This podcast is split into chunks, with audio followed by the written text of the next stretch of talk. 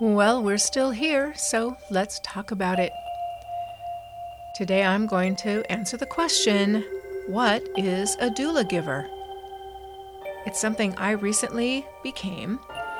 I took a course, I became certified in end of life doula care.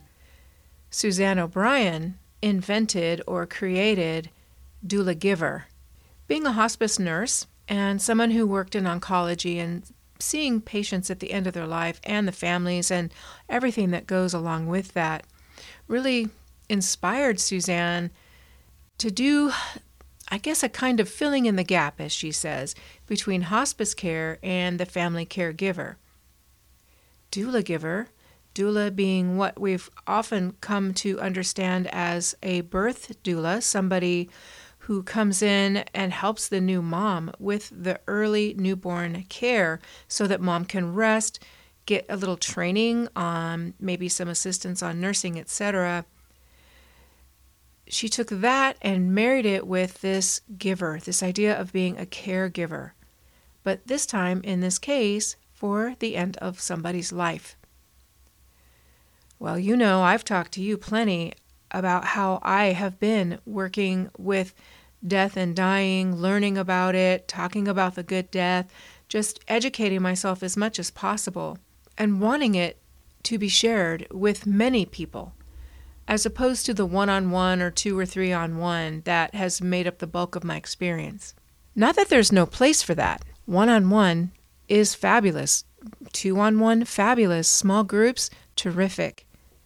Because it gives a space for people to answer questions and maybe to feel safe talking about a topic that we have already acknowledged isn't such an easy topic to discuss, bring up, even mention in some cases. Becoming a doula giver is something that I really feel called to do. I've been taking Suzanne's webinars for several years, and I never felt that it was something I could do or wanted to do. I'm capable, but didn't really have the desire because it wasn't the perfect scenario for my lifestyle. Well, guess what? As I was lecturing my son recently, there is no perfect job. Even a dream job has a downside.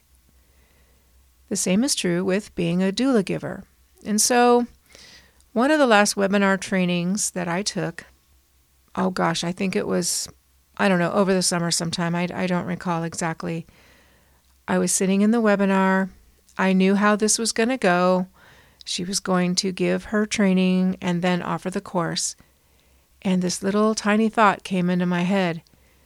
When she starts that piece of it, you need to really listen and consider signing on. Me being me, I fought it. No, I'm not going to do that. I'm going to sign off as soon as the information has been presented. But then, toward the end of the webinar, Suzanne said, Clear your mind of the reasons why you don't do this. Let your heart speak to you. and I'm getting choked up right now because for the first time in the several webinars I had taken through the years with Suzanne, I got choked up. My heart was saying, Why aren't you doing this? Why didn't you do it sooner? And for the first time, I really listened. The things that, the rules, I guess, let's just say it that way, the rules that I put in my life for the way I want to live are keeping me from doing something that I know is so important and so helpful. Wow. Um, that I couldn't say no anymore. And the minute that I said yes, I felt exhilarated, excited, and just anticipating being in this space professionally. And since that time, having taken the first part of the course, I've just continued to have that excitement. And it's a reassurance of what I already know. And yes, there are times when I thought, do I know enough? Am I ready for this to really call myself a professional? The answer is yes, but I doubt. I doubted pressing record and then publish on the first episode of this show. But I did it anyway. And as I was lecturing my son recently, I said, Do it scared. If it's something you really, really want, you consider it a passion, but you're afraid, do it scared. Just like a fireman runs into a burning building. He has courage. That doesn't mean he isn't scared. He does it scared because it's important to save lives and structures. That's why he became a fireman or a firefighter. If I can lecture my son that way, I need to lecture myself that way. And also be gentle, right? Lecture seems harsh. It was a guidance, it was a guided advice session that I gave my son, and I have to be that gentle with myself as well. If you ever look up doula givers and read or hear Suzanne speak, you'll understand what I mean. She is a gentle soul. She has a way of making people feel terrific about themselves and what they're doing. Imagine what she can do when she's helping a family that's so lost and just in the mud about how to help their loved one at the end of their life. Okay, so what is a doula giver? Well, it's called an end of life doula. We're starting to see them pop up. Recently, I heard that a family um, had a, someone who was gravely ill, and a doula came to visit them in the hospital. That's the first time I've heard of them being anywhere, but I know many people who have become end of life doulas, and their space has been in training and teaching doctors how to have tough conversations and others who do different things. It's such a wide and broad field. Presently, being an end of life doula does not require certification or even registration federally. Suzanne O'Brien developed a certification program to lend credibility because we're using her tremendous amount of knowledge, expertise, personality, and just passion for standing in the gap between hospice and the family members. To become more mainstream, it requires a movement, if you will, and the movement is happening. To make a certification lends that credibility, but also, I think, inspires the doula giver to know and be assured that they have the knowledge and because we're required to verify how many hours of actually hands on experience that we have provided to people, it adds that also piece of assurance that we have the experience, not just the education. We didn't just take a few webinars and call it done. Actually, we took many modules to get to be an end of life doula giver. I have chosen to go even further on to get an end of life care specialist and a consultant certification, but for now, doula giver is enough. So I don't know how that's going to actually look in my profession, in my business, if you will. But education is going to be a big part of it for sure. So let's get back to what is a doula giver? Well, an end of life doula, or someone like me who is certified as a doula giver, works with a patient and their loved ones from the point of a terminal diagnosis, which is usually when somebody would go on hospice, and they work through the bereavement period of all the loved ones. The doula giver can help with planning for the aging process, which is what I'm studying to do, can help with the paperwork at end of life, such as advance directives, wills, etc., and just guiding, not not doing for, but guiding families on how to get these things done. The training program, really, Suzanne just saw that need as a hospice nurse herself, where hospice nurses maybe get to see a patient for an hour once or twice a week, and that's about it. Now imagine you've just been given a terminal diagnosis your family is sitting there with you. Your mind is either so very numb or so very overwhelmed you couldn't possibly take in new information. And the hospice nurse's time is so limited. They do what they can. They are wonderful people. They want to teach the caregivers, the family, how to do this. But they also have to understand, and they do, how difficult it is for us to receive this information. So enter the doula giver, or end of life doula. Research shows that 9 out of 10 people given a terminal diagnosis they want to be at home. They do not want to die in the hospital. So outside of the hospital, we don't have around the clock 24 hour, 7 days a week care unless we've got family members who are willing to pitch in. It's almost impossible for one individual to sit at a bedside 24 7 for the length of a terminal illness. Terminal diagnosis usually means six months or less to live.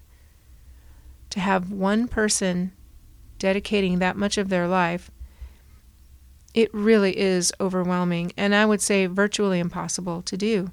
That person needs to eat, bathe, sleep, rest, shop, purchase caregiving items, manage phone calls, talking to the nurses, whatever that is.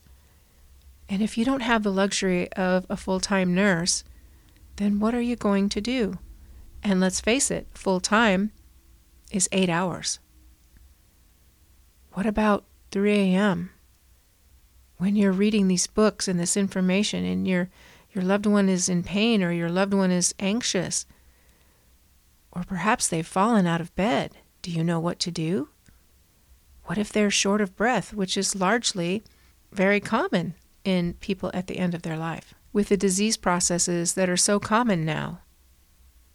The death doula is a non medical person who can come in and sit at the bedside and listen to your loved one tell stories about their life while you go shower, run an errand, have a date with your spouse, sleep, whatever it is that you want. It's whatever you and the doula arrange together. It can be an hour, it can be four hours, it can be an eight hour shift if that's what you both agree to. The doula, ordinarily, is non medical. Many doulas have nursing backgrounds or paramedic backgrounds or some sort of healthcare background, but their position in the home is non medical. They can still bring their knowledge and expertise to help the family members or the caregivers or even the patient feel comfortable with oxygen tubing, with medications that they've never seen before, with, oh my gosh, what's going on? Why is she feeling or looking this way? The doula can step in and educate the family and the patient about what they're experiencing. That is such a special tool. But as Suzanne also says, a doula giver is the eyes and the ears for hospice. We are someone who is there observing what's happening. We can make suggestions to the family to contact hospice and pass along certain information so that the staff from hospice can guide the family and the patient. We can come into a home and we can assess any needs that have come up since the last visit, any changes that the patient has experienced since the last visit. All of these things that perhaps an overtired, overworked, overburdened caregiver may not notice or doesn't have the experience to recognize. This is such a great bridge between the family caregiver and hospice. We are not taking place of the hospice at all. We are working with the hospice. We defer to the hospice. We do not teach about medications. However, we can watch and observe how the medication is being given, or being non medical means that we can just observe and be the eyes and ears for hospice. We can recognize certain things or changes that maybe an overburdened family member does not recognize, and we can suggest that they contact hospice and let the nursing staff know what's going on so that interventions can be taken. And all of this is intended to keep the patient comfortable, to keep the patient calm, and to keep the patient pain free. Because what happens after that is moments of beauty, sacred time. where the patient feels comfortable enough to talk, to share stories, and we encourage them to have those final conversations with their loved ones. We can help them make sure that their documents are in order. We can help with legacy projects. If you want to put together a scrapbook, if you want a recording of your history, if you want to talk about your family tree, a doula giver can help with those things. If you have no idea as a family member or even as the patient where you would be buried or if you want to be buried at all, the doula giver can come in and give you ideas, options, and put, help you just put things together or find someone who can conduct a home funeral, even. A doula giver will have contacts with local funeral homes, other end of life services, and they can share that with you for the area that you live.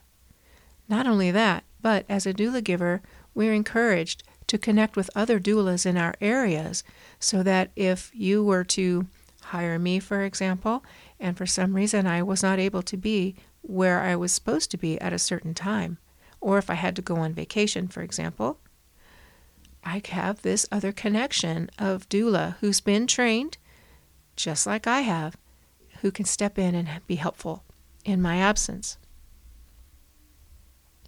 The scope of practice for a doula, then, is everything from the time of a terminal diagnosis to help the patients and families during the illness progression, help with funeral preparations, the vigil, which is sitting at the bedside or nearby as the patient is transitioning to active dying.